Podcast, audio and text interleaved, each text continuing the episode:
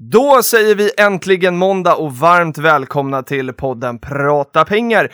Den här gången så eh, kommer vi ju rakt in i snacket och vi hade ju ingen, ingen jingel, ingen vignett Niklas. Nej, och det måste vi ju ha. Det måste vi ha. Eh, och varför vi inte har det är för att i den förra så, så var jag tydligen vd för Unga Aktiesparare och sen var Patrik klippa till klippare och inget av det stämmer ju längre. Eh, Nej, det är bara en norrlänning som är konstant. Exakt. Så att, eh, och då tänkte vi så här, istället för att eh, knåpa ihop en egen så tänkte vi att eh, ni, våra härliga lyssnare, kan få möjligheten att, eh, att göra en vignett. Så att 30 sekunder ungefär, kolla på Rasmus, tror jag han eh, tycker det verkar rimligt. Eh, där, eh, ja men hitta på någonting. Eh, ni får ta utdrag ur, eh, ur podden, eller det enda som är viktigt är att det inte är något upphovsrättsskyddat material. Så vill ni ha musik och sånt där så, så se till att komponera den själv. Och så mejlar ni eh, den här vignetten då till pratapengar.ungaaktiesparare.se så, så ska vi lyssna igenom de här och se om, om det är någon som vi, som vi använder. Låter det som en plan? Kul! Och då säger vi så här, tills dess att vi får in någon som är riktigt bra så blir det ingen vignett. Nej! Menar du det? Nej, vi får se. Ja, okej. Men jag ville bara sätta lite press Ja, på okej. folk. Ja, exakt, så där hör ni. Det här, är- nu har ni lite press på er, så då får ni skicka in en så vi får en vignett till nästa gång. Eller åtminstone till avsnitt 100, för det här är avsnitt 91 och vi närmar oss ju med stormsteg. Och skulle vi inte ha en vignett på avsnitt 100 så skulle det vara lite tråkigt. Så är det verkligen. Idag Niklas så har vi en, eh, en superspännande gäst. Det brukar vi alltid säga, men det här känns, eh, det känns lite extra idag alltså. Ja, men det gör det. Jag eh, sa till min tjej igår att vi skulle ha, eh, ja just det, det har vi inte på. Ja, men- ja, men du- ja, bygg upp det här och så kan ja, men den här personen var eh, extremt duktig, rolig och snuskig sa hon. Varmt välkommen till podden, Björn Ferry! Ja, tack, tack. Ska vi, ska vi börja med det där sista? Va- Varför, eh, varför snuskig? Oj, ja, men jag har alltid haft någon form av kiss och bajshumor och har fortfarande. Jag vet inte varför. Det är väl något som... Jag vet inte om det har ärvt det från min far eller någonting. Men det, det stämmer. Det sitter kvar. Ja. Och är det det som också gör Men jag går att... inte runt och blottar mig och sådär. Nej, nej, men- nej, nej. nej. Det är mer verbalt. Ja, lite så. En Ja. del säger, har du Tourettes syndrom? Nej, det har jag inte, men jag tycker bara det är lite roligt med pruttljud och annat. Jag förstår. Ja, du går inte runt och är naken och hoppas inte att du ställer ut några optioner naket heller, med något sånt där, eller tar hög risk med derivat i finansbranschen. Är, är det de här uh, kiss och bajsskämten som gör att du också är rolig då? Jag vet inte, det är bara 10% som uppskattar sånt. Så Okej. då borde ju 90% tycka att man är helt eh, konstig bara. Men alltså Det Niklas, kanske finns något annat också. men Niklas sambo Jenny då, hon, eh, hon tillhör de här 10 procenten då kanske? Ja, jag Så- vet inte, har de prutthumor? Nej, det vet jag själv. Nej, men Här ska vi inte fastna. Nej, vi ska inte Nej, fastna. hon tycker att det var roligt i alla fall. Det här känns ju väldigt speciellt att ha det här, eh, för att du är ju vår första eh, OS-guldmedaljör som vi har i den här podden. Kanske inte helt, eller jag vet inte om det är otippat i och med att så här, det, det heter prata pengar. Många tänker att ja, det är väl mest naturligt att kanske ha finansprofiler i den här podden, men, men icke. Även OS-guldmedaljörer är, är ju varmt välkomna hit. Ja, för det jag tycker är lite spännande, Ja. det är ju att vi i den här podden, vi har haft lite gäster också, har tagit in människor som vanliga gemene, gemene, gemene man, men, men gemene... Hen. eh, få- Hen, bra, tack. Tack Björn, du levererar som vanligt. Eh, som vanligt i och med att du har levererat i OS också. Men, men eh, gemene hen, det- är ju att det finns så många människor där ute som man inte vet är intresserade av kanske ekonomi i allmänhet och, och, aktier och placeringar och investeringar i synnerhet. Eh, och det här är ytterligare ett sånt exempel, tror jag i alla fall. Jag tror verkligen det och det är det som ska vi liksom ta reda på här nu. Och, och det är så här att eh, vi, den här podden bygger ju på eh, mycket på hashtaggen prata pengar på Twitter där vi får mycket input från våra lyssnare. Och då var det en lyssnare som hade skrivit att så här, kan ni inte bjuda in Björn Ferry till podden? Och då såg jag att du hade likat den här kommentaren Björn och då skrev jag ju att du får gärna mejla mig på eh, hit och så tänkte jag att det är ett långskott. Det här kommer jag aldrig, eh, Björn är inte intresserad av att, att komma till vår podd. Eh, men du svarade ganska snabbt och eh, här är vi nu. Ja, Jätteroligt. direkt från nattåget. Det är rätt. Ja, åkte du ner i natt alltså? Ja, Och då åkte du från, från Umeå. från Umeå. Men du kommer ifrån och bor i, Storuman, södra Lappland. just det. Jag är ju, eh, Rasmus sa det vår klippa här, att jag är ju underrepresenterad som stockholmare här inne idag. Ja, du, det känns så väldigt skönt. Gör det det? Ja. Okej. Eh, så här står det på din eh, Twitter, Björn, att du är en planetskötare med mål att leva fossilfritt år 2025. Tidigare olympisk mästare i skidskytte, lever idag på mitt personliga varumärke skogsbruk och investeringar. Om du skulle få utveckla det här lite grann, vem är Björn? Ja, vem är jag? Alltså många känner ju till den här idrottsliga bakgrunden. Och det är det som är Björn Ferry. Jag är ju skidskytten Björn Ferry. Exakt. Fortfarande på något sätt. Det är det som jag lever av, mitt personliga varumärke. Det kan man ju addera en mängd saker till. Men jag har ju mycket uppdrag bara att vara mig själv på något sätt. Men vem är jag? Jag är snart 40 år, bor Mm. i Storuman, södra Lappland. Och jag har ju som alltid haft eh, friheten som den starkaste värdering. Och det är det som kopplar in. Då Mhm. blir man ju som intresserad av pengar. För det är som en, en väg till att nå den där friheten. Att vara chef över sitt eget liv. Just det. Och när du säger chef över sitt eget liv, alltså möjligheten att faktiskt kunna göra precis vad du vill med, med tiden då helt enkelt och precis det som att styra sin tid egentligen. Ja. Jag har aldrig varit så jätteintresserad av den där nya skjortan Nej. eller vad det nu kan vara. Men ändå att ha möjligheten att välja själv. Mm. Så att man inte blir som tvingad in i någonting bara för att man måste för att överleva. Just det. Nej, jag är ju inte heller intresserad av den där nya skjortan. Vi pratade om in, innan vi började inspelningen att jag har en ny skjorta, men det är ju faktiskt så att min flickvän har köpt den åt mig. Så jag är ju mer intresserad av att köpa aktier då. Men det är ju Ja. intressant, för den här diskussionen har vi haft tidigare. Just det här med att faktiskt kunna äga sin tid mer, för att man ehm, vill ju eh, i en, i en utopisk värld leva livet på det sätt man vill, inte måste då. Men, men eh, när började liksom det här intresset då för sparande och investeringar? När, eh, när insåg du att det här kan vara liksom nyckeln till frihet? Vad klyschigt det lät, men du förstår vad jag menar. Ja. ja, men det är nog tidigt den där känslan av... Ja, men det, det är väl många som har. Många har ju en dröm att bli ekonomiskt oberoende, givetvis. Men också en känsla av att man sticker ut lite grann på många olika sätt. Att jag har ju aldrig känt mig som att det tillhör genomsnittet, Nej. oavsett i drömmar eller hur man beter sig eller vad man gör och sådär. Och då har jag varit livrädd för att hamna i det vanliga livet. 7-4, anställd, inte kunna styra sitt liv, sen har de där några veckors semester. där. Jag, varit, jag vet inte varför, men jag varit jätterädd för det. Och då idrotten är ju sån där, det, det är ju en option på något sätt. Mm. Där kan du satsa på dig själv och din dröm och det blir ju väldigt inrutat det också, men då är det ju självvalt på något sätt.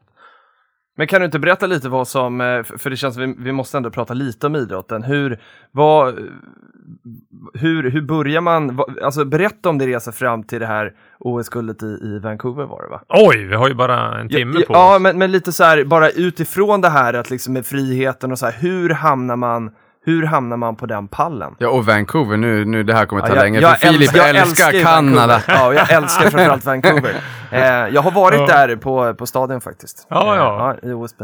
Ja, men det, det är som att jag höll på med hockey och fotboll och skidåkning, men jag fastnar ju fort för den individuella idrotten, för då styr man ju allting själv. Mm. Ah, och jag är ju inte beroende av alla andra. Du vet, lagidrott i Storuman, då måste ju alla vara med för att man ska få ihop ett lag. Och då får man ju med de som efter fem år inte kan lära sig offside i hockey. Och de är fel på synen och allt möjligt. Så det, det blir ju en väldig blandning. Och det är ju frustrerande om man själv har jättehöga mål. exakt. Och då passade liksom skidåkningen bättre. Så det blev ganska snabbt individuell idrott.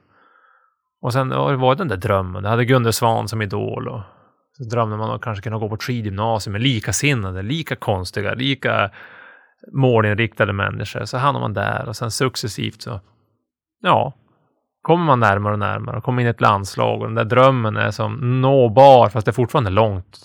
Det är alltid någon som är flera minuter bättre och det är andra som är lika gamla som är bättre. Det känns svårt men det kanske, kanske kan gå. Och sen gick det när jag var 31 år gammal. Mm. Då nådde jag min livsdröm att vinna OS-guld. Så det är som en jättelång resa Exakt. på något sätt. Men det ligger mycket i det. Och bara känslan av att det kan gå någon gång, det är det som är som hoppet och drivkraften. När kom du på att eh, jag vill också addera lite skytte till den här skidåkningen? Ja, det var mer slumpartat. Ja, det var Men det. märktes i lumpen, när man Okej. sköt med AK5. Att, ja, jag träffar vass. dem där äh, i mitten och kaptenen sa du skjuter bättre än bössan går. och då, jaha, okej. Och de tyckte jag, du måste testa skidskytte en gång. Fast för, från min sida så var det ju ingen dröm egentligen. Jag tyckte det var mer för dåliga skidåkare. Men sen föll, slumpade det sig så att, ja, då testade jag och så kom jag in på det. Och det visade sig vara min sport. N- när kom det här med miljö in i bilden då? Miljövännen Björn? Ja, men det är ju långt senare. Det är jag är mycket ju senare. ingen miljövän. Det- för, nej. nej, då är det här med ekonomi kommer ju egentligen mycket tidigare. Och att viljan att tjäna pengar, det kommer till idrotten, de här osäkerheterna. För så är ju elitidrotten. Då har du ju inga skyddsnät. Det finns ju inget fack eller någonting. Eller, är du inte tillräckligt bra, då åker du ut och så Mm. får du göra någonting annat. Det är ju verkligen kapitalism eh, hårt. Så då måste man ju bygga buffertar för att kunna klara en säsong och, och ha ett sparande, för man vet ju inte om... Det är inte ens så att det är osäkra intäkter, man vet ju inte om man får några överhuvudtaget egentligen. Men så du, har du jobbat extra egentligen under hela din idrottskarriär? Nej! Eller blev du, var, du liksom så grym från början så att du Ja, sen det? lokala allmosor från små Okej. sponsorer hemma och så vidare. Så jobbade har jag försökt undvika så länge Du, du har jag kan. inte flippat burgare som Niklas i Boden? Nej, För 30 spänn i timman. nej, Nej, men- inget sånt. Men, men jag har haft en kollega en tidigare en gång och han hade så ont i magen för att han ville ha mycket pengar och kunna göra precis vad han ville och han kände liksom att här sitter jag i ekorrhjulet från 9 till 5 och han mådde verkligen dåligt över det där.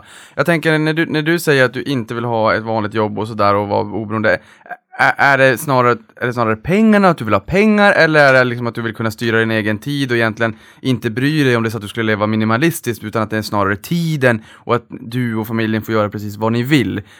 Vart i, om man skulle balansera de där två, pengar kontra frihet att göra vad du vill, vart skulle du säga att du ligger där då? Ja, men då är pengarna helt oviktiga. Jag är inte Ja. intresserad av dem så. Nej, nej. Nej. Så det är bara verktyget? Ja, det är verktyget att kunna göra det man vill. Och då måste man ju ta reda på vad vill jag? Och det är ganska få som vet det egentligen. Så att- Ja, det, tiden är en bristvara att kunna komma på vad man ni, faktiskt vill ni är göra för med unga, tiden. men det finns en gammal slagdänga med Mikael Rickfors, köpa vingar för pengarna. Men det är, Ja, att, det. att göra det man måste är att göra det man vill. Aha. Jag gillar den. Ja, De flesta det. vet ju inte vad de vill. Så Nej. tar man reda på det, då är det ganska lätt sen att, att plocka de där chanserna som dyker upp. Men hur, eh, i, i liksom idrottens värld, vi hade Mo- Morgan Alling här eh, före sommaren och, Mm. och eh, vi, vi frågade honom liksom då som kulturarbetare då hur, hur utbrett det var att prata liksom investeringar och sparande och sådär och det var det ju inte alls i hans värld.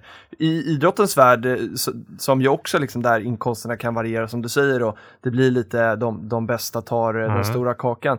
Hur mycket liksom sparande och investeringar pratar man liksom sinsemellan och hur, eh, ja finns det ens? Jo, jo, jättemycket. Ja, man gör det. Ja, men det tror jag. Det är väl skillnad på kultur och... Det, Ja, det var det jag var det, är nyfiken något, det är på. något Är det- annat. Det är mer ett skapande. Ja. Det är lite så här flum som vi ska kalla det. Idrott det är ju stenhård kapitalism. Det är Mm. ju äta eller ätas. eh, Ja, det, är ju, det blir ju inte mera ren konkurrens än så. Nej. Och det, du mäts verkligen efter hur duktig du är på det du gör. Det spelar ingen roll. Man kan inte armbåga sig fram eller slicka sig upp eller vad man nu kan göra, utan det styrs helt av resultaten. Så därför är det en sån miljö.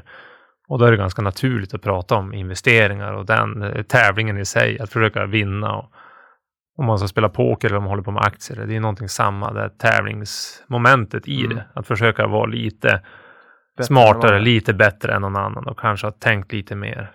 Och så väldigt tydligt den här eh, relationen till eh, risk. Mm.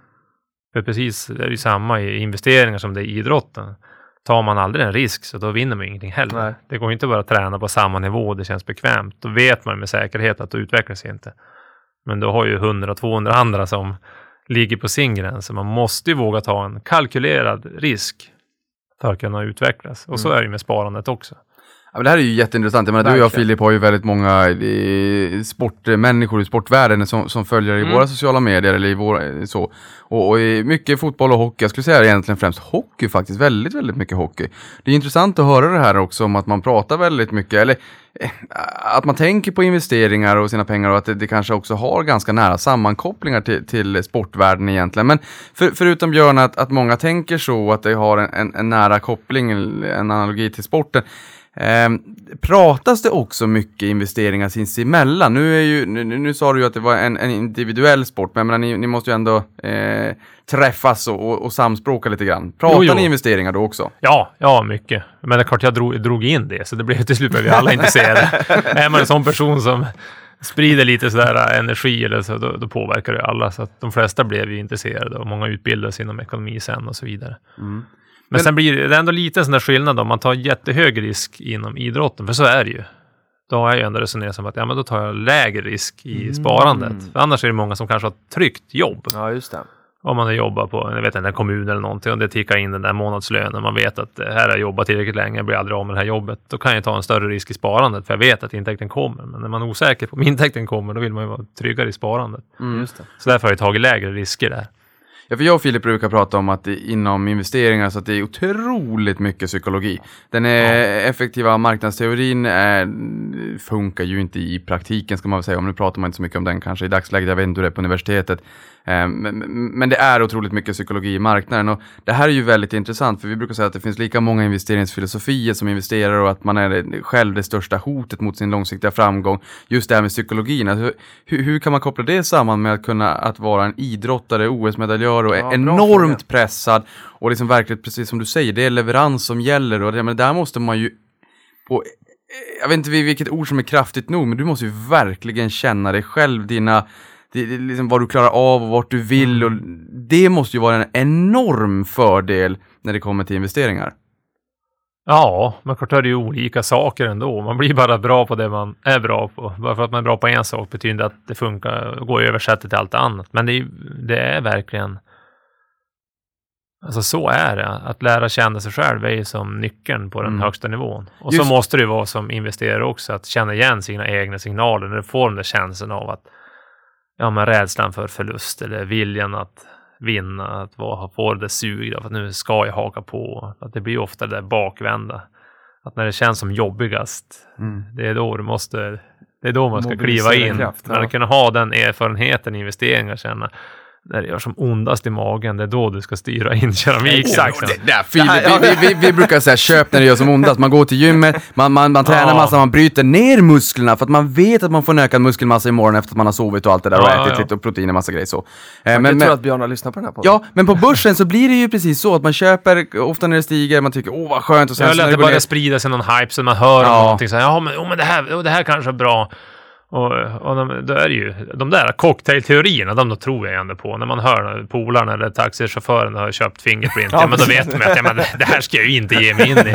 Och då bara, det är ju så. Ja, och när du går ner så får man ont i magen. Hur reagerar du när det, går, när det verkligen går emot dig? Säg att du, har- du har eh, kört något lopp eller någonting, det har varit verkligen inte som du tänkt dig. Vi, vi säger att det blir en finanskris, det, Mm. börsen går ner 50% eller att du liksom, det går helt käpprätt åt skogen med, med den här tävlingen som du har sett fram emot ett år. Hur, hur- vad, vad, psykologiskt, vad tänker du där och då? Och tänk nu att de som lyssnar på det här, det, det är liksom när portföljen har gått ner väldigt mycket och de känner så här, hmm, Mm. okej det här kanske inte var för mig ändå. Hur motiverar man sig själv att ställa sig upp och känna att nej nu jäklar! Eh, för det är precis det vi vill att spararna också gör i, i de sämsta tider, att nu jäklar och därifrån framåt. Ja, men då kommer det tråkiga ord. Det är ju sånt där med tålamod, uthållighet. För det är, många tror ju att okej, olympisk mästare, det har alltid gått lätt, du har alltid vunnit allting. Så är det ju inte. De som lyckas i idrott, det är ju de som egentligen är bäst på att hantera förluster. Konsten är ju som i poker eller på börsen eller vad det är, det är att hålla sig kvar över tid. Det finns många som kanske har talangen och förmågan, men det är att göra det här i tio år konsekvent, det är det som ger resultaten. Du vet ju inte vilken dag det kommer. Jag kunde göra 10-15 dåliga tävlingar i rad, men jag vet ju någonstans eftersom jag har gjort det bra förut att det finns där. Det är bara att fortsätta, fortsätta, tro på det du gör. För då vänder det. Om du gör en dålig tävling eller en dålig investering, sen byter du filosofi den dagen, men då, då blir du så här kroniskt osäker och vet aldrig egentligen vad det är som leder till någonting. Man behöver vara lite tjurig alltså. Mm. Ja, och sen göra analysen när man är Ja, nykter och frisk och tänka igenom hur ska jag göra och hålla sig till det. Jag brukar säga att jag är sportanalfabet, nu gillar jag sporten Ja, mer. ja, nu är det lite förstår koppling här till börsen. Men, men kan inte du berätta om, eh, om dina investeringar? Alltså var, när gjorde du din första investering och, Ja. och hur har den resan sett ut fram till idag? Det har ju varit lite olika. För Ja, det är bör- det som är så spännande. början blev det... Jo, men det är också, har man lite då vill man ha hög avkastning. Ja. Så jag kommer ihåg första gången jag var på pallen i världscupen. Det var 2005, för OS i Turin. Och då, då fick jag över 50 000. Jag, oh, wow, så mycket pengar har jag aldrig haft. Så det var alltid lite små. Jag hade lite sparande som farfar hade sparat åt mig någon fond och sådär. Men det var inget man rörde. Men där. Och så köpte jag Scan Mining. Ett gruvbolag som hade skulle öppna en gruva utanför Storuman där jag bor. Och de prospekterade där och höll på och grejer. Och så gick det ju upp då. Jag vet, det gick upp. Då var jag intresserad av teknisk analys. Här. Och det gick det Ah. upp 17 procent. Så då sålde jag. Tänkte, ja, men då köper jag igen dem då när de har gått ner en bit och vänt upp sådär enligt modellerna. Men de gick ju aldrig upp igen. det kom dåliga nyheter på dåliga nyheter. Sen gick de i konkurs. Men så då- så nej, alla förlorade sina affärer. Jag lyckades tjäna, jag gick plus 17 procent på min investering. Men två år senare var hela bolaget Åh, i konkurs och det vände aldrig upp. Vad drog, tur. vad drog det för lärdomar då? då? Då insåg jag tur som tusan. Ja. Jag kunde ingenting om det. Jag insåg att det här begrep jag mig inte på. Men jag hade tur.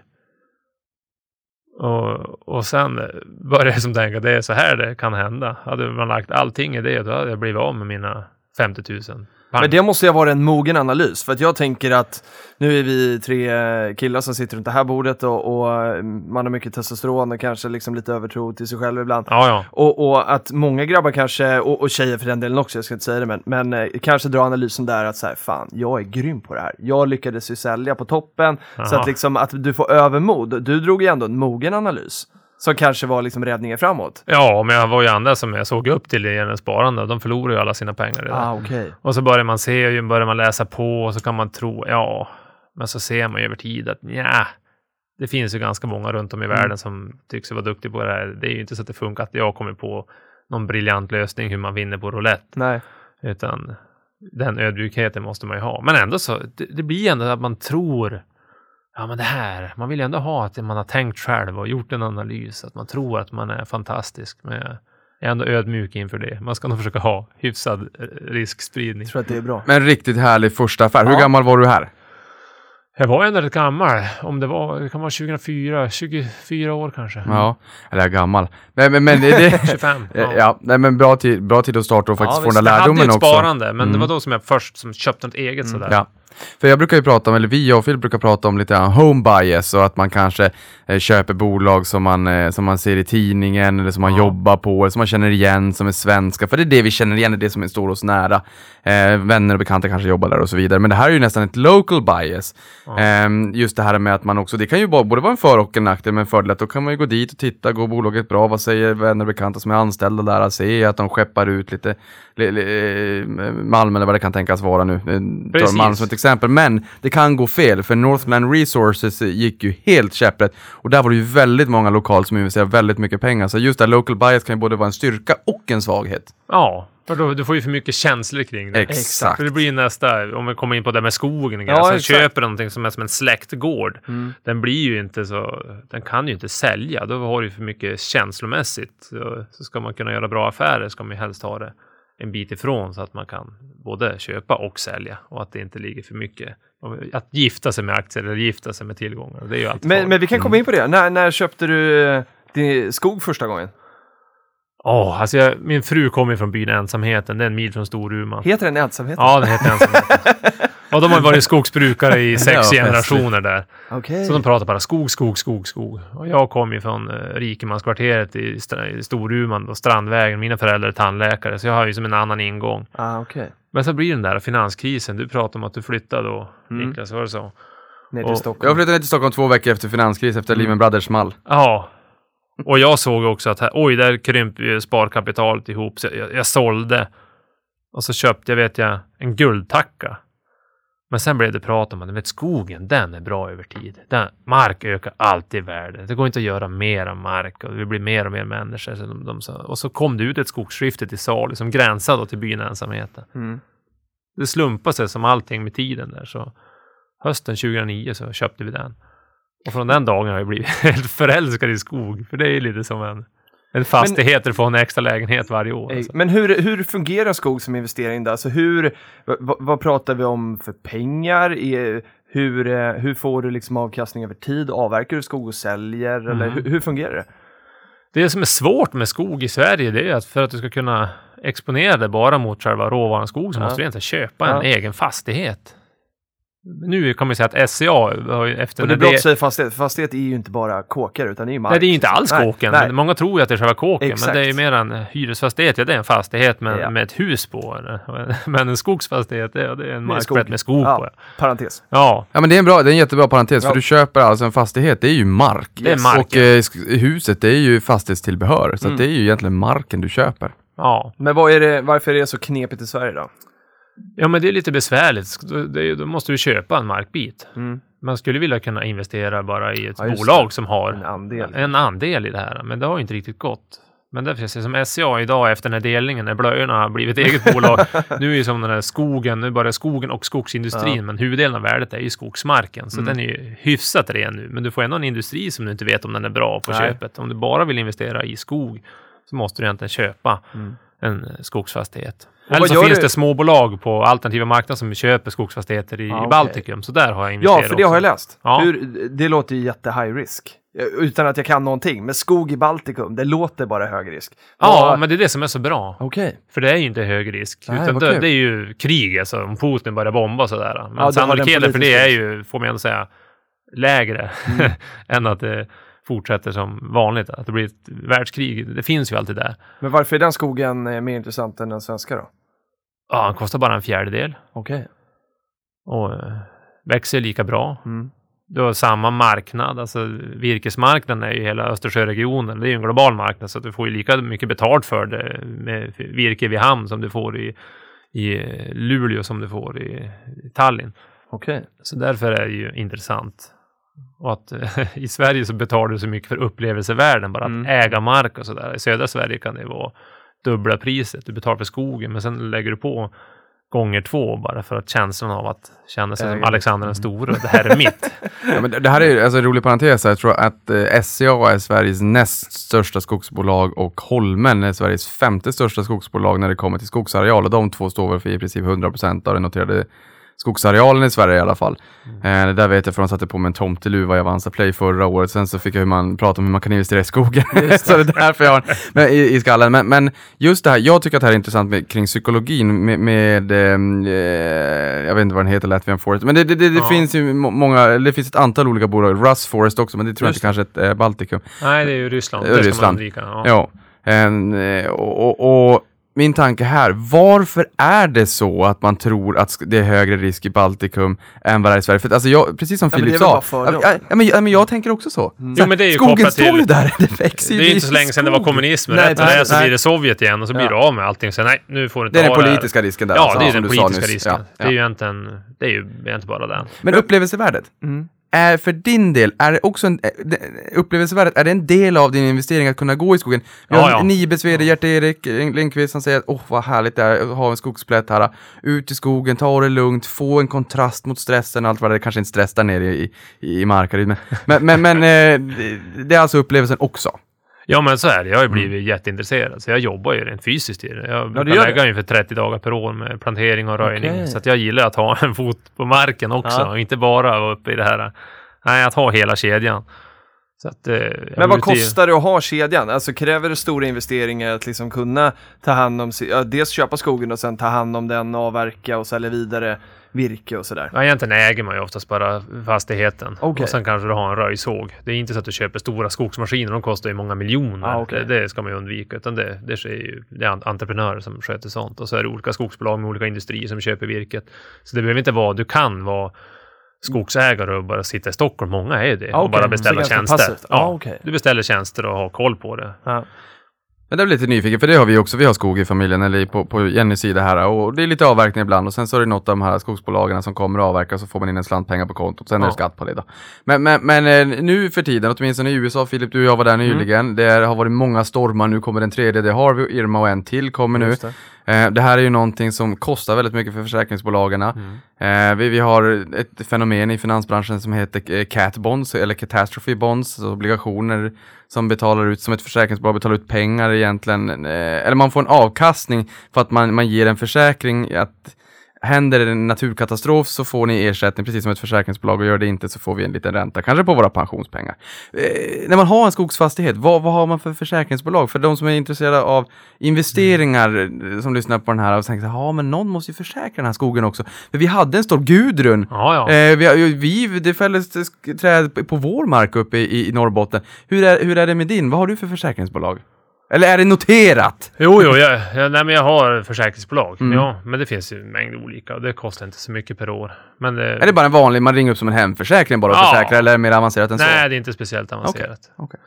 Och sen kan man ju tänka, och de flesta har ju bara en fastighet och kort då är ju risken till den. Men precis som aktier har man flera och sprider ut dem lite grann, att de inte ligger på samma ställe. Så då, då brinner det ju inte överallt och det är inte stormar överallt och så vidare. Kan man få någon annan passiv inkomst från skog? Eh, Jakträtt Ja, och ja, vad, finns det för andra möjligheter till passiv inkomst för de som Det, det stora är ju egentligen värdeökningen. Ja. Så att, Okej. eh, vad ska vi säga, direktavkastningen är ju ofta förhållandevis låg. Mm. Men ser man historiskt sett så har det varit själva värdeökningen. Går du tillbaks 50 år i tiden eller någon, nästan oavsett så följer skogen börsen. Mm. och med mindre svängningar. Så det ju- har ju varit en jättebra investering över tid. De flesta får ju cash i hem den gången de väl säljer Mm. hela fastigheten. Men sen kan du ha en löpande. Det beror ju på vad du har för åldersfördelning på skogen och så vidare. Det är stora arealer, men det är ju bara någon, någon procent. Just det, just det. Så det är ju låga marginaler. Jag tänkte vi skulle komma in på, eh, vi, vi lämnade det här miljöbiten lite tidigare, men vi, vi ska komma in på det. För att jag, eller jag och Niklas inför eh, det här avsnittet eh, sökte ju lite och försökte liksom se så här, ja men vad, vad håller Björn på med egentligen nu när han inte är i spåren? Där uppe i Storuman. och och jag, jag såg ju Mästarnas Mästare där du och din fru Heide var med. Eh, hon, hon verkar ju också vara en tjurig idrottare. Framgångsrik sådan också. Men Ja. inom armbrytning. Ja, precis. Hon har ju 11 VM-guld i armbrytning. Alltså hon är, hon är bättre än dig. alltså. Jaha, det är hon lite Ja. tuffare. Hon bar mig över tröskeln när vi gifte oss. Och hon tar det i armbrytning förstås också. Ja, Och mig också. Ja, och mig med. Garanterat. Eh, ni, ni har en sajt som heter fossilfri.com va? mm. Eh, och där ni säger att eh, liksom, familjen er va, ska bli fossilfria till 2025. ja det är målet. Vad, hur, vad betyder det här ens? Och hur ska ni nå dit? Ja, det är ju en utmaning. Det är lite som en nollvision i trafiken. Ja, men exakt. Den är i praktiken, tror jag, omöjlig att nå. Men eh, visionen är att fasa ut fossila bränslen så långt det går från våra liv. Och för mig var det att, alltså efter idrottskarriären, jag vill ha en sån där tydlig målsättning i livet. Jag gillar det, att ha långsiktiga mål. Om det var ett OS om fyra år eller vart, vart man nu ska. Och då fastnade vi för det här, inspirerade av Parisavtalet, när man kom överens om hela världens länder. Så, ja, vi ska hålla oss under två grader. Så, ja, okej, bra, nu är vi överens om det. Forskarna var överens länge, nu är politikerna överens i världen. Men vad, ska, vad innebär det här? Vad är det för liv då? Och ska vi nå det här, då måste ju enskilda människor kunna nå mycket tidigare dit. Så därför satte vi upp utan att kunna någonting egentligen. 2025. Och så började vi. Och så gick jag in för första gången och bokade en tågresa. Det hade jag aldrig gjort i hela mitt liv.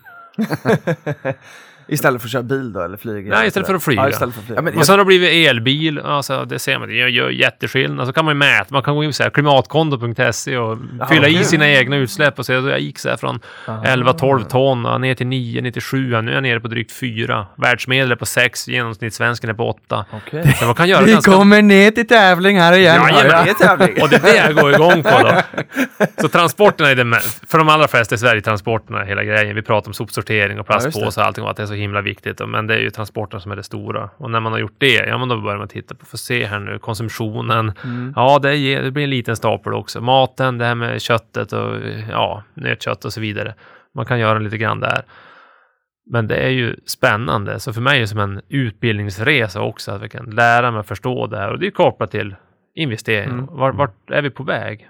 Om vi nu ser att 195 länder skriver på ett avtal där vi ska försöka begränsa det här. Vad får det för effekter på hela världen och hela världsekonomin? Mm. Den är ju intressant. Det är ju rätt fascinerande om att man pratar om det här eh, klimatavtalet, men precis som du säger, man kanske inte har varit egentligen jättetydlig ute på, på gemene hen då. Att, vad, vad, men, vad, vad, vad kan man, göra liksom, i sitt vardagliga liv för att Ja. faktiskt hjälpa till att bidra till den här visionen? Och någonstans, min chef brukar säga att Niklas gör 20%, gör de 20 procenten som gör 80 procent av skillnaden. Och det känns ju lite grann precis som du är inne på, att man kan tänka mycket kring plastpåsar och allt vad det där, men, men just transporterna är kanske den stora biten, att man börjar med de stora elefanterna i rummet om det är så att man vill sänka sitt klimatavtryck. Ja, och sen se var, vart tar det stopp och där kommer ju samhällsförändringarna in. Att man som förstår vart är vi på väg och vilken väg måste vi ta för att det här ska fungera egentligen. Alla har hört talas om smältande isar och isbjörnar och de här stora stormarna. Men det är ju någonstans långt borta där folk dör i en annan del av världen. Men vad innebär det för mig? Mm. Och vad innebär det för framtiden? Vart är det vi ska? Och det är ju en bra insikt. Att börja själv, det är då man förstår vart hindren är. Men för dig som är från Storuman och som Mm. åker tåg, som inte ville flyga så, eh, det jag skäms ju nästan att säga det, men jag tycker att det är bekvämare, och det är väl en del av problemet också, men bekvämare att flyga från Stockholm till Luleå när jag ska hem. Det tar en timme istället för tolv timmar med tåg och sen så blir det lite förseningar. Ehm, men du äger ju skog också. Ehm, räknar du att, du ska, att ni, ni ska sänka klimatavtryck till noll egentligen? Noll eller är det noll netto? Att ni känner att ja, men vi har ju ändå skog och planterar nya Ja, träd då är och sådär. redan, då är vi redan, Då är ni redan hemma redan Ja, ja, från för, början. för ja. vår tillväxt av vår skog den täcker ju ungefär 400 svenskars Ah. utsläpp, årliga utsläpp. Så, Så ni är klara så, redan? så vill du vara en klimathjälte? Ja, men visst, köp en skogsfastighet. Så är det ju.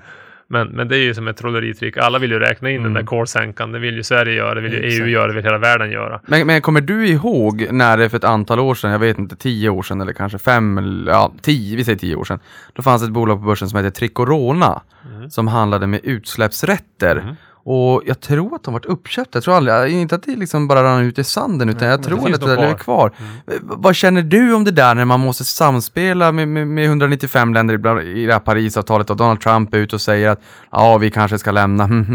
nu går USAs företrädare ut och säger att nej, det spelar ingen roll vad Trump säger, vi tänker fortfarande vara kvar. Men vad känner du där när man ska samspela med så många och vindarna kan skjuta över eh, dålig luft från andra europeiska länder som inte följer det här och allt vad det kan tänkas vara.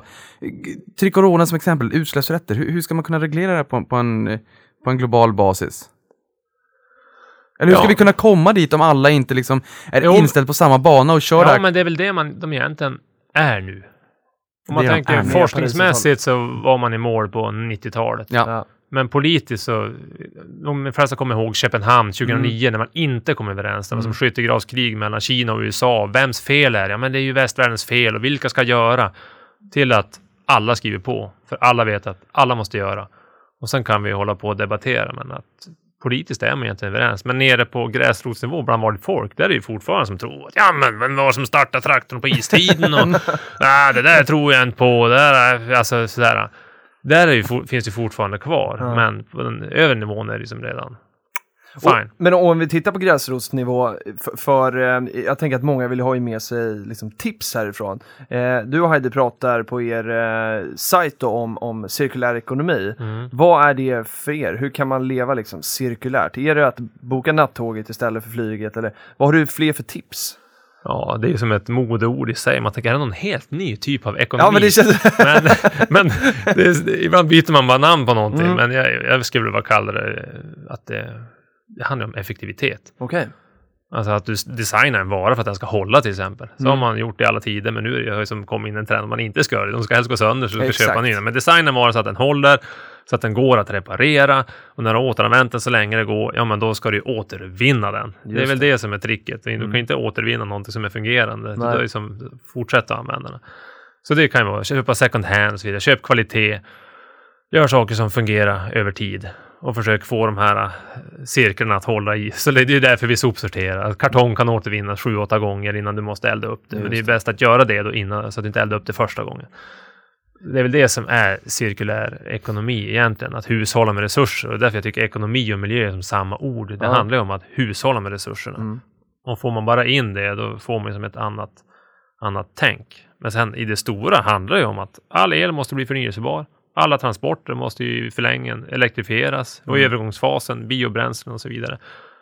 Och, och då hamnar det ju det där att eh, flyget, ja, de som måste flyga ska givetvis flyga, men jag måste ju inte. Så då är det bättre att jag avstår. Då kan jag tycka att det kan ju vara bekvämt, men ser man effekterna av det och blir man medveten om det, då tror jag man tänker efter en gång. Det är ju semesterresan. Är det verkligen, ger det så mycket att åka till Thailand? Eller ger det mer att, att ha det här samtalet? Exakt. Det är ju en trend man ska uppleva så Ja, jävla mycket, men det här reflexiva, att träffa människor och utvecklas. Vad, vad kan vi uppleva i Sverige? Kan man inte ta ett förstoringsglas? Mm. Ja, jag var för första gången i Skåne i sommar till exempel. Jag har aldrig varit någonstans i Sverige där det inte finns snö eftersom jag håller på med idrott. Här.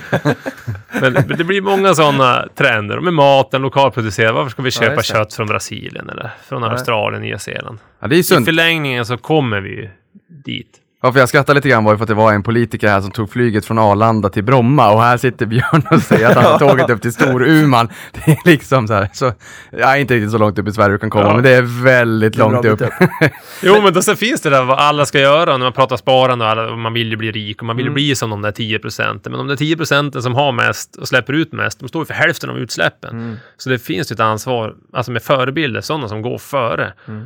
Och det är ju en jävligt brist på sådana. Både politiker och forskare eller celebriteter. Det, ja. Filip, Och då är det ju bra att få... Ja, en, två sekunder, jag måste Ja, bara säga det. För vi, vi såg ju det här eh, byn Ensamheten. Ja. Det var när jag satt med telefonen här för Ja. en liten tid sedan, jag var tvungen att kolla, för jag kommer ihåg att Clas Ohlson, han föddes 1895 Ja. i socken Skog. Det var bara en passus. Ja. Men om, om vi är inne på det här, för att jag tror, eh, som, debatten har ju eh, under många år liksom, det har pratats mycket hållbara investeringar och sådär. Jag skrev min kandidatuppsats för tre år sedan i det här, och, men det, det känns liksom inte som att det sätter sig riktigt. Jag tror många av våra lyssnare och väldigt många svenska sparare skulle gärna vilja investera hållbart för att liksom, hålla ihop både ekonomin och miljön. Hur, hur gör ni för att liksom, investera hållbart? Jag håller faktiskt på, i detta nu på att dra igång en pensionsfond. Åh, vad spännande! Ja, det visste ni inte om. Nej, ingen aning. Nej, men det håller på med ett halvår och det kan komma under hösten. Ah, Okej. Men det är ju just det, det känns uppenbart. Bara I grunden är ett vanligt bankkonto. Mm. Jag får ingen ränta där. Nej. Men om pengarna lånas ut någonstans, då kan hamna i en kolgruva i Australien Exakt. utan min vetskap.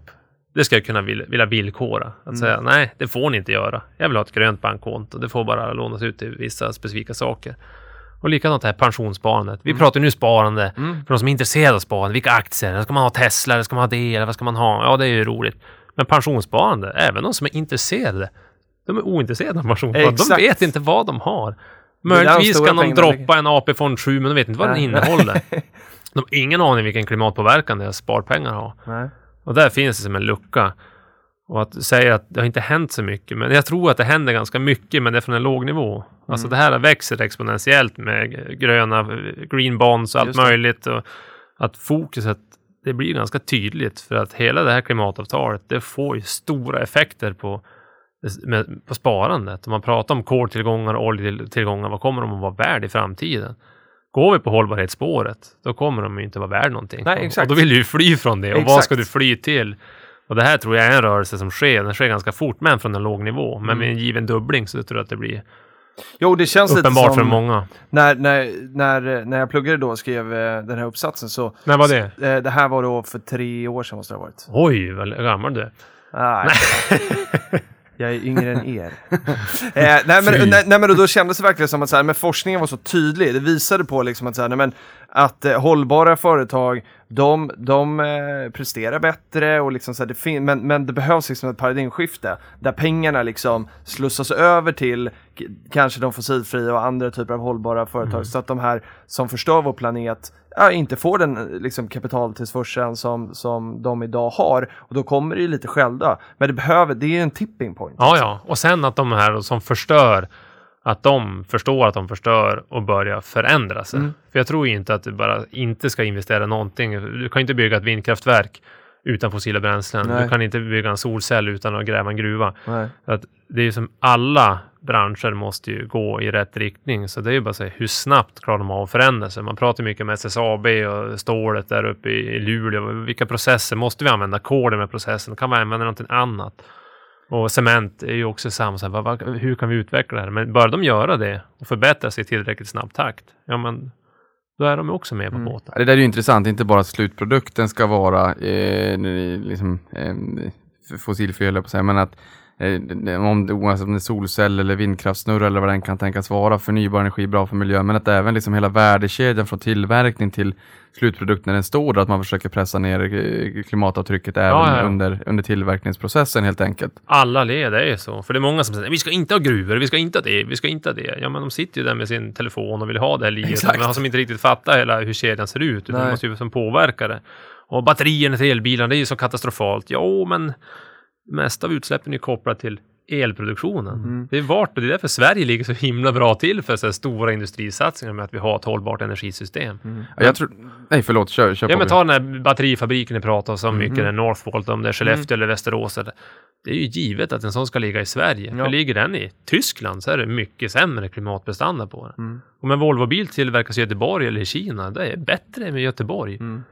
Och så prata om digitalisering, automatisering och så vidare, som är kostnaden för personal och människor, den blir ju mindre och mindre viktig. En robot kostar lika mycket i Sverige som i Kina. Så Mm. jag tror att vi kan ta hem en hel del produktion Mm. och att gå före, att Sverige kan Jag tror att det- nyindustrialiseras. Ja, faktiskt. exakt. Jag tror att investeringarna i förnybar energi vill jag på mena är, är dubbelt så hög nyinvesteringarna än vad det är i fossil energi.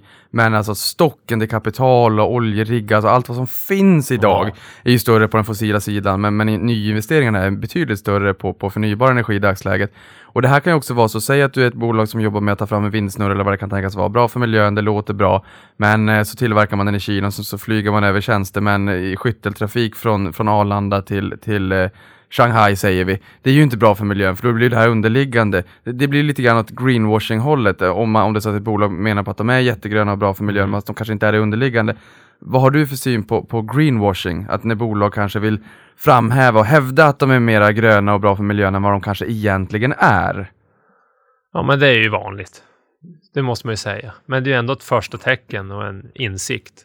Men det är ju att bara fortsätta därifrån och ställa successivt högre krav. För jag tror att det är många på den där nu högre nivån som är fullt medvetna om, men de kan inte ställa om tillräckligt fort, för då finns de inte. De har för stor del av sin balansräkning i gammal teknik. Exakt. Ta alla bilföretagen med alla dessa ingenjörer som är experter på förbränningsmotorer. Det känns ju besvärligt att säga, okej, okay, säg att det, det är el som är framtiden, men där har vi ju ingenting. Nej.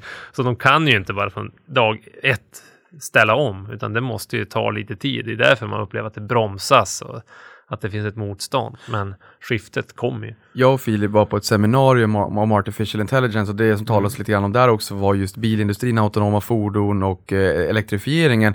Och en grej som jag tar med mig därifrån var också, nu, nu säger du Björn, du har en Tesla. Um, och man pratade om just Tesla och menade på att de, de traditionella bilproducenterna har ett litet problem för de inser att elektrifieringen kommer vi måste investera i det här, men det kan innebära att man måste investera väldigt mycket under fem, kanske till och med tio år. Ja. Det kassaflödena, liksom lönen på kontot efter att man betalar räkningarna och allting, de försvinner till något stort svart hål bara för att kunna försöka forska fram det här. Så ligger man ett antal år bakom redan från början. Ja, men det är ju som om man skidskytte, om man ligger så här 20 sekunder efter, det är ju inte så roligt. Eh, och då inser att ja, men vi ligger väldigt långt efter, vad gör vi? Jo, vi kramar ur de sista vinsterna ur de förbränningsmotorerna. Och det kanske gör att man skjuter sig själv i foten två gånger. För fortsätter man krama ut vinsten och kanske inte riktigt tok-investerar in, inom elektrifieringen, då hamnar man ju 30 sekunder längre bak. Ja. Eh, och, och, det här är ju verkligen en utmaning, men man förstår ju liksom att de, de eh, etablerade bilproducenterna vill krama ur de sista vinstkronorna och det är kanske därför vi också i USA ser eh, price to earnings ratios och P talen på en 5-6. Börsen ligger på 16. Mm. Man talar 16 gånger årsvinsten. Vi har bolag som handlar 25 till 30 gånger årsvinsten om det är så att vi att det är liksom tillväxtbolag. Vi har Tesla som ligger på vadå? 150 200 för att vinsten är lite liten. Man tar mycket pengar och investerar för framtiden och nya modeller. Och sen har vi de, de eh, traditionella bilaktörerna som ligger på 5-6. Alltså egentligen konkursvärderingar nästan. Ja, nu, nu överdriver jag, men alltså extremt låga värderingar. Man är så här, vad finns det för framtid för bilaktörerna? Det, det är så låg vis visibilitet att vi betalar knappt någonting för vinsterna. Mm. Det här är ju verkligen liksom en, en, en paradox. Ja, och det ju, blir ju ett stort skifte tror jag. Och att det går ju, förr eller senare så går det ganska snabbt och då blir det ju, då blir det, ritar om kartan så blir det mycket konkurser och det kommer någonting mm. nytt. Och det kanske är bättre att starta om från scratch än att ha en jättestor ryggsäck med fel innehåll. Och kontentan, är du nöjd med din Tesla? Ja, ja men det måste jag säga. För det är ju, många pratar om det, men det är få som har den, eller kör den, eller ja. upplevt det. Men jag bor i Lappland. Alltså det är typ sämsta stället man kan ha en elbil egentligen. Men det har haft den ett år, kört över 3000 mil. Ja. Funkar. Så det, det är lugnt. Funkar det där, då funkar det överallt annars Kul. också. För det, för det tänkte man säga, men det kanske funkar på på liksom, södra Sveriges eh, torra gator, men, men det funkar bra där uppe också alltså. Ja, fantastiskt. Mm. Och vi körde från Storuman ner till Legoland i våras med sonen. Ja. gick bra. Coolt. Hur, eh, hur, har du en aktieportfölj? Ja, det har jag. Vill du berätta om några av innehaven du har där? Ja, Vilka lite, de är? Det är, lite, alltså. lite hemligt. Jag har såna Investeringsfilosofi? Okej, okay, vi ja. kör det då istället. Nej, men det är inte hemligt. Nej. Nej men jag har ju sådana där trygga. Lundbergs. Ja. Fredrik Lundberg. Man ser ju bara en intervju tänker man förtroende. Ja. Tråkig, säg ingenting.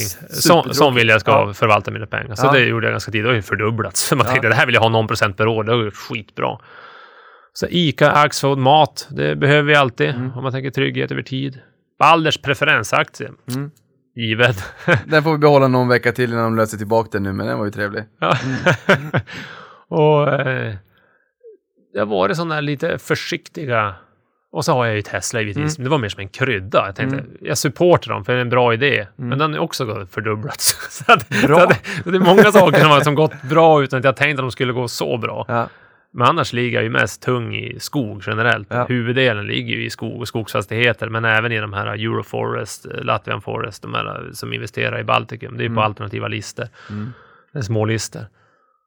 Det, Men vart är, de, vart är de mesta pengarna? I, alltså när det kommer enbart till skog? Är det den fysiska skogen? Ja, fysiska skogen. Ja, precis. Ja. Och sen så lite kryddor med, med lite skogsbolag då på börsen? Ja. Mm, mm. Eh, Jag tänker, Niklas, jag tror vi hinner lite nyhetssvep på slutet. Så du kan, du kan plocka fram det och så ställer jag sista frågan. Oh, jag, jag har en Ska vi till. ha varsin sista? Ja, Okej, då? det blir bra. Varsin sista. Ja. Varsin sista. Ja, eh, och det här ställer jag för våra lyssnare. Jag tror de är jättenyfikna på dina, eller ditt kanske absolut bästa spartips. Och den har inte du fått förbereda, så att, Ja. eh, du får bara ta något... Eh, men det är ju- Kopplat till psykologi och, och, och, Mm. och sport och sådär kanske? Ja men det, det tråkiga är, det är sånt där som är tråkigt. Det är ju att typ månadsspara. Gör det över tid. Mm. Och de flesta ska ju egentligen undvika att blanda sig i för mycket själv. Utan gör det konsekvent över tid så blir du rik. Spara och gör det. Och sen rör inte pengarna. Alltså, Nej, jag har ju sån disciplin som jag kan, jag behöver inte vara rädd för mig själv eftersom jag inte vill konsumera dem helt plötsligt. Men är man rädd för sig själv så se till att lägga undan konsekvent, helst 10 procent av lönen varje månad. bra. Vad hade du för sista Niklas? Nej men alltså jag vet inte riktigt om det är egentligen någon fråga, för vi Nej. har ju pratat om att försöka liksom få, få hela processen, eller eh, alla underliggande steg i förädlingsprocessen gröna också, och inte bara slutprodukten som vindsnurran eller, s- eh, eh, eller solcellspanelen, utan hela, eh, hela processen för att tillverka den här och allt vad det är. Jag var ju på en flugfiskeweekend här i, i, i eh, Älvdalen för två helger sedan. Just det. Och då bli, flugfiskade vi och det är lite så här, älvarna är ju inte lika roliga längre som vad de en gång var just för kraftverken och att man stör laxen och öringen, att de ska upp och fortplanta sig och allt vad det är. För, så jag tänker mig så här, vad, vad det finns egentligen för, för, för negativ påverkan eh, på miljön, där man känner att man ska ha förnybar energi och man ska, det ska vara bra för miljön. Men det kanske också lite grann i större ekosystemet. Och då tänker jag främst fisket faktiskt. För att det där vet jag är en viktig fråga inom fiskenäringen. Eh, att det är ju inte, det är ju inte helt enkelt. Nej men det är inte, det är samma med skog. Alltså, Vi kan inte bara hugga ner all skog, då försvinner ju alla djuren. Så mm. Regnskogsskövlingar och Sverige är en sån debatt också. Hur gör vi det här hållbart? Och tyvärr kokar det ner till att vi blir ju globalt sett ett Tyskland nytt varje år. Det kommer Ja. till 80 miljoner människor. Pang, pang, pang, pang. Och så ska vi som snåla. Men ju fler som kommer desto mer måste vi ju snåla för att vi ska kunna böja de utsläppskurvorna och så vidare. Men vi pratar väldigt lite om B1 i befolkningen för det är lite inhumant på Ja. något sätt. Vem ska bort? Och förr eller senare kanske vi kommer dit också. Eller att vi ska hindra klimatförändringar. Det kanske kommer handla mer om att anpassa sig till. Och då drabbar det ändå mer de fattiga. De rika, vi kanske kan bygga murar längs Holland för att vattnet inte ska komma in och så vidare. Ja. Men Svårare i Bangladesh. ja, ja men så, så är det ju. Ja, I Europa har vi en fördel där. Vi har ju pratat köttberget. Vi, det, demografin är ju negativ. Det är väldigt många åldringar så att det, vi, vi, vi, vi blir ju ganska ensamma här i Europa. Och så blir vi tjockare och tjockare så vi lagrar ju kol i våra kroppar.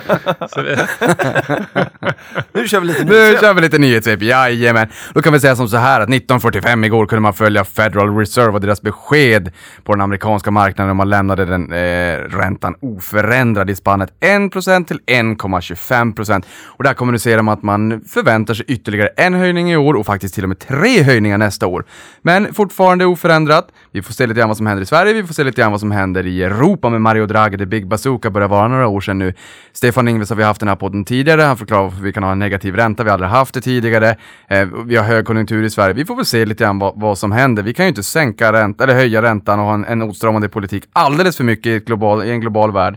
Det är Europa en viktig eh, handelspartner och eh, där de har en, en, en expansiv penningpolitik. Det var en utsvävning, men i alla fall, vi får se vad som händer. Sen har vi Cloetta, med att man utför, eller att man har anlitat en advokatbyrå för att utreda fyra toppchefers försäljningar inför vinstvarning. För det var ju nämligen så här att man vinstvarnade på, det här är förra veckan då, torsdagen va? Eh, och redan på måndagen så hade man haft ett, ett, eh, ett inofficiellt möte och diskuterat det här. Det har ju varit en brand i, i en av fabrikerna redan under Q2. Just det. Och sen så kom man ut och sa då att det här är lite mer allvarligt än vad vi trodde. Vi, vi måste ha en ny eh, produktionslinje och det kommer vi inte ha förrän Q2 18. Eh, och då är det alltså några chefer som faktiskt har sålt aktier inför det här. Det här är ju Inte helt bra. åt helsike. Ja, det är inte snyggt. Nej, det är inte snyggt. Och det, det, jag menar, Warren Buffett ska ha sagt att det kan ta 20 år att bygga upp ett förtroende och fem minuter att rasera det. Det skadar ju bolaget, varumärket, men fyra personer är ju inte bolaget. Men jag tycker att det är bra nu att de meddelar att de tänker gå vidare med det här, för att det här är kritiskt, speciellt som småsparare också. Man måste kunna lita på management i bolag och de som sitter på ledande befattningar. Så det är bra, då får vi se lite grann vad som händer där. Sen har vi för alla med en börsterminal där ute eh, så kan man hälsa att norska Infront är på väg till börsen. De äger ju också nyhetsbyrån direkt så då kan man ju bli lite ägare till dem om man nu skulle vilja det. Eh, och börsnoteringen blev övertecknad i intervallet 20 till 23 NOK per aktie. Och NOK, det är alltså inte säkert, det är i Norge. eh, vid 23 kronor så var värdet 498 miljoner NOK och före då en ny emission på 100 miljoner som de tog Okej. in. Eh, och sen så kan vi säga det, det har jag inte skrivit här, men vi, vi kan ta den också, att Rovio i Finland är också på väg till börsen. Just Som Angry Birds, det blir lite mer Angry Birds på, på Spelar man börsen. det längre? Eh, alltså jag kan tänka mig, jag tror att det största intäktskällan för dem är nalle och gosedjuren. Och Alltså grejen är så här Filip, du och jag vi kan ju tänka så här, hur sjuttsingen kan man bygga ett bolag och börsnotera det på en enprodukts, ett enproduktsbolag med lite arga fåglar i ett Nej, mobilspel? jag vet inte om det är en produkt. Eh, Nej, alltså jag, jag tror att bolaget har fler intäktsben än det. Jag tror också det. Eh, annars känns det lite galet. De var ju faktiskt, för det tog 100 år för telefonen att nå 50 miljoner Exakt. användare tror jag att det var. Det tog 35 dagar för Angry Birds. Att Exakt. It's a new economy som Alan Greenspan sa. Man får inte säga det, men nu sa vi det. Eh, och sen har vi en av världens mest kända investerare som var ute och tokhåsade Dow Jones igår. Mhm. Indexet står i 22 412 punkter. Eh, och hans spådom, alltså Warren Buffett, att det ska passera en miljon punkter, då kan man tänka sig herregud. Men vi känner ju våran Warren Buffett, det är ju alltså, han är ju långsiktig, så det är om 100 år då. Eh, och det här, han är ju då inte känd för att vara kortsiktig kan man väl säga. Och det här är absolut inte orimligt, för jag räknade på det där. Och man behöver en årlig tillväxt på 3,87% för att 22 412 ska gå upp till en miljon. Så det där är ju ett litet medskick till Ulla Andersson på Vänsterpartiet, att man får inte glömma bort den här lilla komponenten ränta på ränta-effekt när man pratar ostkrokar. Nej. Eh, och 37,50, det är ganska viktigt. Eh, så både Warren Buffett och, och Albert Einstein eh, tycker att det är viktigt, så då tycker jag att hon ska tycka det också. Sen har vi pratat lite Axfood och lite, lite dagligvaror här under podden idag. Då kan vi ju säga att Axfood öppnar sin 200 butik på den svenska marknaden, Hisingen i Göteborg. Göteborg, Sveriges framsida. Ehm, och även om det kommer komma nya butiker så kommer man att fokusera mer på online nu going forward. Eh, det vet inte jag vad vi tycker om, jag tror att Björn tycker att det är helt okej om det är så att man levererar eh, varorna med, eh, då, eh, inte, inte kanske Tesla, det kanske blir dyrt att köpa in dem där, men nu ska ju Tesla börja med så här ellastbilar och BYD i det. Kina har det ju redan. Jag har Axfood. Du och du har Axfood, ja det sa du där med portföljen. Och det är ju bra, då kan ju Axfood försöka köpa in sådana här ellastbilar om det är så att det blir liksom kommersiellt gångbart då. Eh, Elon Musk var ute och tweet, tweetade, ute och tweetade om att den här lastbilen ska visas i slutet på oktober och det är ett riktigt ja, monster sa han. Han hade provkört den där så vi är ju nyfikna på att se vad det är. Inte minst Björn som har Tesla då. Microsoft höjer kvartalsutdelningen till 42 cent per aktie vilket är en höjning med 7,8 6 Alltså en löneförhöjning i inkomst av kapital. Ni vet ju att man kan få in, eh, löneförhöjning på jobbet, inkomst av tjänst. Sen får man en liten löneförhöjning inkomst av kapital och den springer allt, allt som oftast fortare än de här 1-2 procenten man får på jobbet och sen så är det 1-2 procent inflation i ett normalfall så att man får ingen löneförhöjning. Men i portföljen brukar man få det. Direktavkastningen 2,2 procent. Typiskt amerikanska bolag. Låg direktavkastning. Lite högre utdelningstillväxt. I alla fall för Dividend Aristocrats och Dividend Kings som ni vet höjt i 25 respektive 50 år i rad. För Microsofts räkning så är det 16 året i rad med, med en löneförhöjning då, eller en, en, en utdelningshöjning. Snyggt. Sen har vi varuhuskedjan Coles, kommer att erbjuda returer för Amazons kunder, kostnadsfri tilläggstjänst. Jag vet inte varför en tilläggstjänst ska vara tilläggstjänst om den är kostnadsfri redan. Men så är det. Eh, och, och jag tänker så här, if you can't fight them, eh, team up. Eh, och det här är ju ett bra sätt för eh, Amazon att skaffa en omnikanal. De har liksom den digitala närvaron, Coles är en av eh, retailbutikerna, retail-döden, brick and mortar som har det lite jobbigt, har gått ner väldigt mycket på Amazons framfart, inte minst med köpet av Whole Foods. Men att man nu teamar upp och säger att eh, köper man varor från, från eh, Amazon så kan man lämna dem på Coles. Ett bra sätt att liksom utnyttja varandras styrka. Nu ska jag skynda på, jag vet inte riktigt vad klockan är. Men börsbolagen i S&P 500 minskade återköpen med 5,8% year on year, alltså nu i Q2, vi från Q2 förra året, andra kvartalet. Men utdelningarna slog rekord, så mindre återköp, lite mer utdelningar. Sen har vi chipstillverkaren Intel, investerar över en miljard USD i Artificial Intelligence Startups och de tog nyligen även över eh, Electronic Arts VD, eller han ingår numera i styrelsen då för Intel. Sen har vi Tesla och AMD, intressant när vi pratar Tesla idag, de uppges jobba tillsammans på ett AI-chip för självkörande fordon. Eh, och AMDs aktie steg 5% på det här beskedet då innan stängningen av börsen igår. Och nu Filip är det det sista. Så Ja. nu kör vi hårt! En av världens största aktieägare, norska oljefonden, passerade precis 1000 miljarder USD i Assets Under Management, AUM. Det är en sån där fikonlingoterm. AUM, det står för Assets Under Management. Eller kapital under förvaltning eller tillgångar under förvaltning. Och på deras hemsida NBIM, November Bravo India Mike.no, Norges Bank Investment Management, kan man se den här förändringen i Ja, realtid. den är häftig faktiskt. Ah, du, jag tror aldrig man har sett så mycket pengar, så stora pengar förändras och snurrar så snabbt. De är alltså en av världens största aktieägare. De äger 1,3 procent av, av aktierna globalt i snitt. Eh, och man kan även gå in på den där sidan interaktivt på en karta och se deras investeringar land för land. Om man skulle vilja. Tack för nyhetssvepet Niklas. det det. Och eh, ett extra stort tack till dig Björn. Vad kul att du eh, tog nattåget för att vara med i Prata pengar. Vi är jätte, jätte, jätteglada för det. Ja men det är vi. Det här Ja. har ju varit otroligt, otroligt intressant och jag är så jäkla glad alltså att man har fått den här kopplingen med eh, alltså börsvärlden som är min, liksom jag lever i min börsbubbla och eh, sportens börjar sporten värld. komma in. Nej men sport och idrott liksom att, och mycket det här med psykologi och att man måste pressa sig själv och att man liksom måste lära. Jag gillar verkligen Mm. kopplingen med, med, med sport och eh, börs och finans. Bra, vi ska hitta fler sportprofiler som får komma hit och, och, och snacka. Kanske Heidi? Ja, varför inte? Ja, det, det tycker jag. Och Filip, sen vill jag säga en sak. Ja. Man brukar säga att när det kommer till börsen, att vi väljer vad vi vill investera i för bolag. På kort Ja. sikt kanske det inte spelar någon roll, men på lång sikt så styr ju vi vårt kapitalflöde, alltså gå till vilka bolag och det blir som Precis. darwinism, survival of the fittest. Så gör man som Björn och försöker lära sig lite mer, vilka bolag gör ett positivt klimatavtryck, de får funding, de som inte är lika duktiga får inte funding. Till slut så kommer vi ha toppat laget, hör du? Exakt. Toppat laget! Bra, med med bolag som är riktigt duktiga och har ett positivt klimatavtryck. Härligt. Och Jag Björn, får med du... norska oljefonden på det bara. Ja, exakt. Då, då får vi fart på flödena. Björn, du, varmt välkommen tillbaka till, till Prata pengar. Den där pensionsfonden vill vi höra mer om eh, vid tillfälle. Eh, ha en eh, underbar måndag och vecka så hörs vi igen eh, snart igen. Det gör vi. Ha det bra, Hej. hej då! Hej! Rasmus Olsson här, ny verksamhetsansvarig på Unga Aktiesparare. Jag vill ta tillfället i akt och tipsa er om vår nya blogg på ungaaktiesparare.se blogg där Sandra Ren sammanfattar varje poddavsnitt som spelar in. Gå in och läs och tyck till. Hej då!